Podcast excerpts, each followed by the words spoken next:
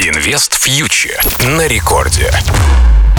Друзья, всем привет! Вы слушаете Радио Рекорд. С вами Кира Юхтенко. И это наша еженедельная передача, в которой мы обсуждаем ситуацию в мире инвестиций и финансовых рынков. Ну что, настроение на рынке по-прежнему негативное, мир продолжает сталкиваться с серьезными вызовами, и из-за этого аппетит к рисковым активам, который был огромен в 2021, 2020 году, в 2022 году резко снизился. Главная причина мирового кризиса – это рост цен, это инфляция, которая гуляет по миру, и именно она вызвала волну ужесточения монетарной политики на Западе. Центробанки повышают ставки, из-за этого происходит тот самый отток из рисковых активов. Повышение ставки – это негатив для фондового рынка, это негатив для рынка криптовалют, но это позитив для доллара США, который укрепляется практически ко всем мировым валютам, кроме, пожалуй, одной, кроме российского рубля. Эта ситуация абсолютно парадоксальная. Мы видим, что рубль э, является сейчас самой сильной валютой мира к доллару с начала года.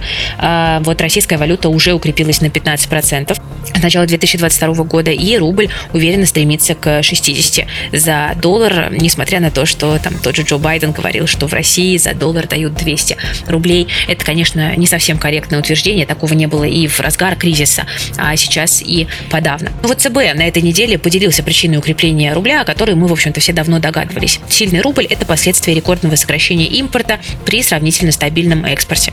Так, импорт Германии в Россию сократился до 20-летнего минимума. Также Банк России заявил, что решение о смягчении мер контроля за потоками капитала принимается на основе рисков для финансовой стабильности, а не динамики рубля. Но, правда, ЦБ отметил при этом, что, несмотря на предпринятые меры, курс рубля остался плавающим, что, конечно, вызывает определенные определенные вопросы и желание поспорить, но не будем. Ну, э, как мы уже говорили, Банк России заявляет, что в экономике с ограничениями на движение капитала влияние финансового счета на курс валюты снижается, а основным фактором, который определяет динамику курса, становится именно торговый баланс. Поэтому для нас с вами это на самом деле отличный сигнал к тому, что для понимания будущего российского рубля нужно исходить из того, какой торговый баланс будет у России. То есть, простыми словами, для России именно торговля стала главным определяющим фактором для валютного курса.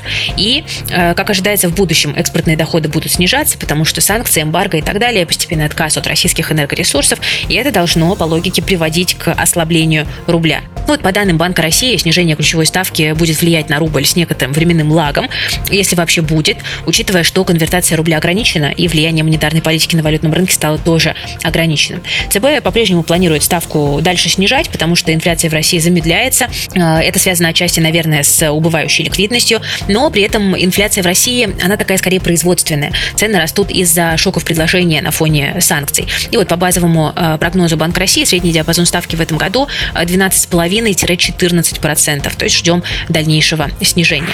Ну, что касается фондового рынка, на российском рынке долларовый РТ за неделю прибавил около 4% у нас из-за укрепления рубля, а вот индекс Мосбиржи 4% потерял. Но российский рынок падает в отсутствии спроса как со стороны российских инвесторов, э, так и нерезидентов, и, в общем-то, драйверов роста здесь пока не появляется. На этой неделе были любопытные новости про российские компании, которые, кстати, оставляют свои депозитарные расписки.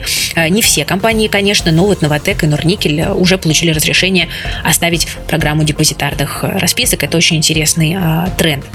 Но в целом российский рынок продолжает жить, вызывает определенный интерес у людей, которым ну, просто нужно где-то да, хранить свои активы, помимо обычных банковских депозитов. Поэтому, скорее всего, инвестиции в российские акции останутся умеренно популярными в ближайшее время. Ну а то, что касается зарубежных рынков, здесь, конечно, ситуация крайне неприятная, потому что те блокировки, э, которые случились э, с активами э, российских клиентов, которые были принудительно переведены от своих брокеров к другим брокерам из-за санкций, конечно, вот эти блокировки активов существенно подрывают доверие к инфраструктуре. Я склоняюсь все-таки к тому, что через какое-то время активы все-таки будут разблокированы, люди получат возможность ими распоряжаться.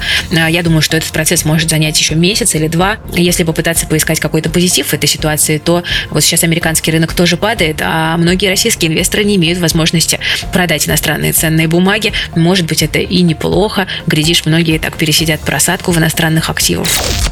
Друзья, на этом на сегодня у меня все. Спасибо за внимание. Вы слушали Радио Рекорд. С вами была Кира Юхтенко и команда Invest Future. Я напоминаю, что у нас есть образовательная платформа и в плюс, на которой мы помогаем разобраться в инвестиционных инструментах и э, сопровождаем людей в этом непростом мире. Заглядывайте к нам на огонек, если есть такая потребность.